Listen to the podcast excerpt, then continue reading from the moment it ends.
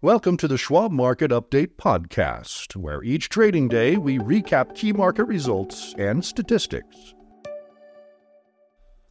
I'm Keith Lansford, and here's a summary of what happened today, Thursday, December 21st.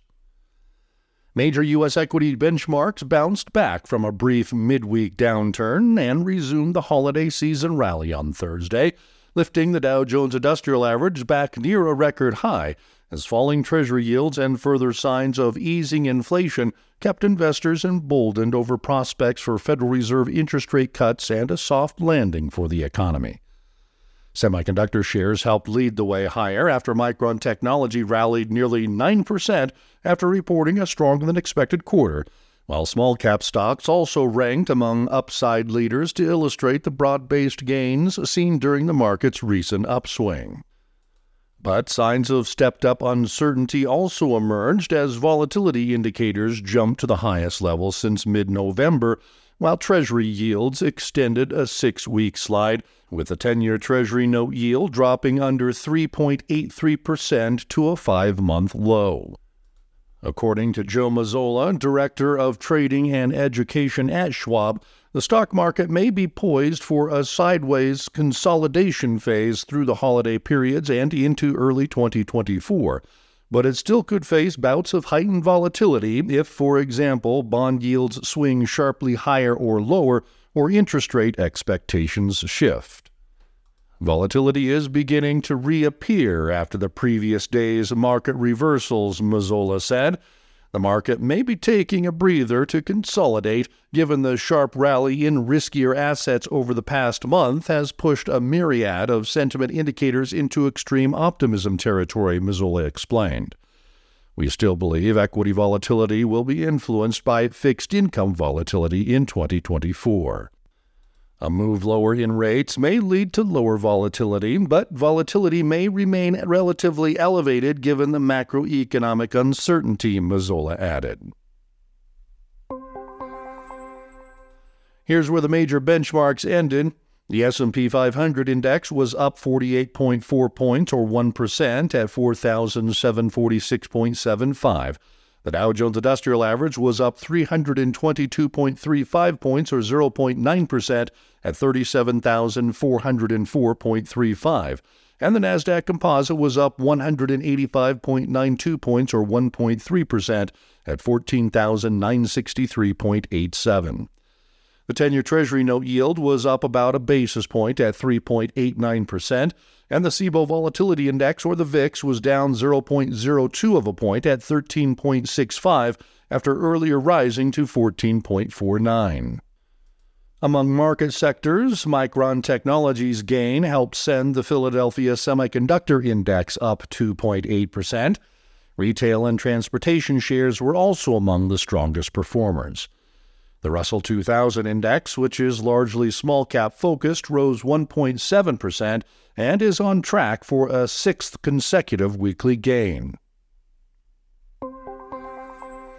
As far as stocks on the move, BlackBerry plunged 13% after the company released weaker than expected revenue guidance for its fiscal fourth quarter.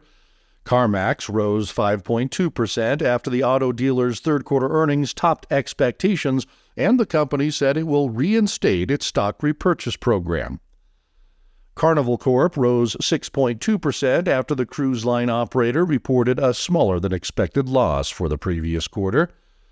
The Cheesecake Factory rose 2.3% after Wedbush upgraded the restaurant chain from neutral to outperform and boosted its price target, citing factors including the consistent transaction growth outperformance versus its industry peers.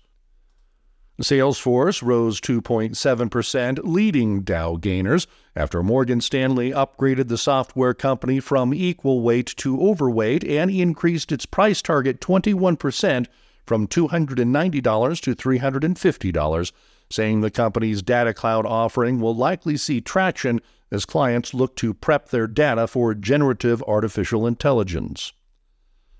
Spotify technology rose 2.2% after Pivotal Research upgraded the music streaming service from hold to buy, citing a renewed focus on financial discipline.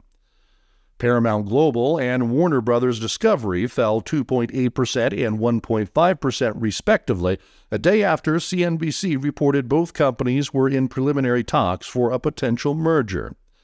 And Paychex dropped 7% after the payroll services provider reported quarterly revenue that fell short of analysts' expectations.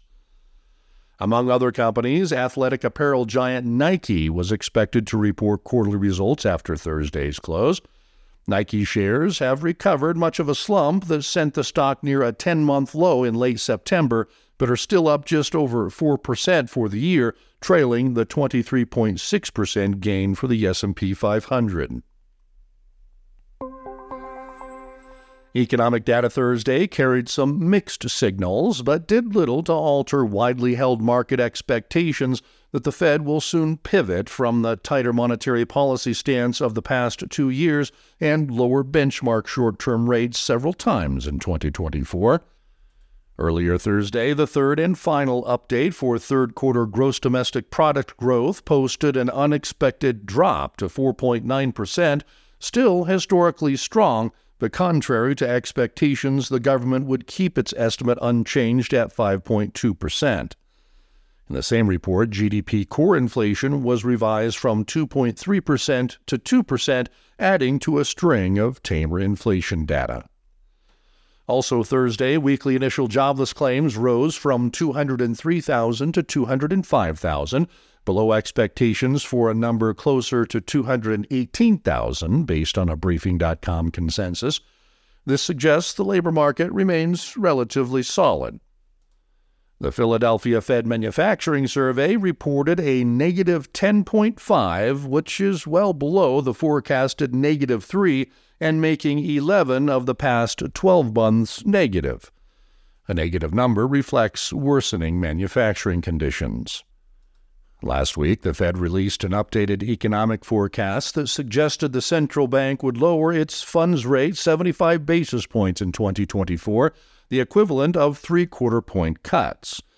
Many investors, however, seem to think five or six cuts may be in store, but analysts caution that may be a little excessive. Late Thursday, futures trading pegged 86% odds. The Federal Open Market Committee will hold its benchmark funds rate target unchanged at 5.25% to 5.5% following its January 30th and 31st meeting, according to the CME Fed Watch tool. The market prices in a 71% chance the funds rate will be a quarter point lower after the Fed's March meeting, up from 65% a week ago. The stock market's seemingly overly aggressive expectations for Fed rate cuts may ultimately lead to disappointment. The market's focus on the path of potential rate cuts could result in bond yield volatility spikes, Mazzola said, and any deviation from the expected path of rates, specifically the high expected probability of a cut in March, could lead to another failed test of the recent highs for equities. Friday brings the November Personal Consumption Expenditures, or PCE, prices report. The PCE is the Fed's favorite inflation gauge, and while it has fallen most of the year, it remains above the central bank's 2% long term target. Overall PCE is expected to rise 0.1% in November from October, while the core rate, which excludes food and energy prices, is expected to rise 0.2% based on consensus figures from Briefing.com. In October, overall PCE was up 0.2% month over month and up 3.5% year over year, slowing from the 3.7% increase in September. This has been the Schwab Market Update podcast. To stay informed, visit schwab.com/market update or follow the show for free in your favorite podcasting app. And if you like what you've heard, please consider leaving us a rating or a review. It really helps new listeners find the show. Join us for another update tomorrow.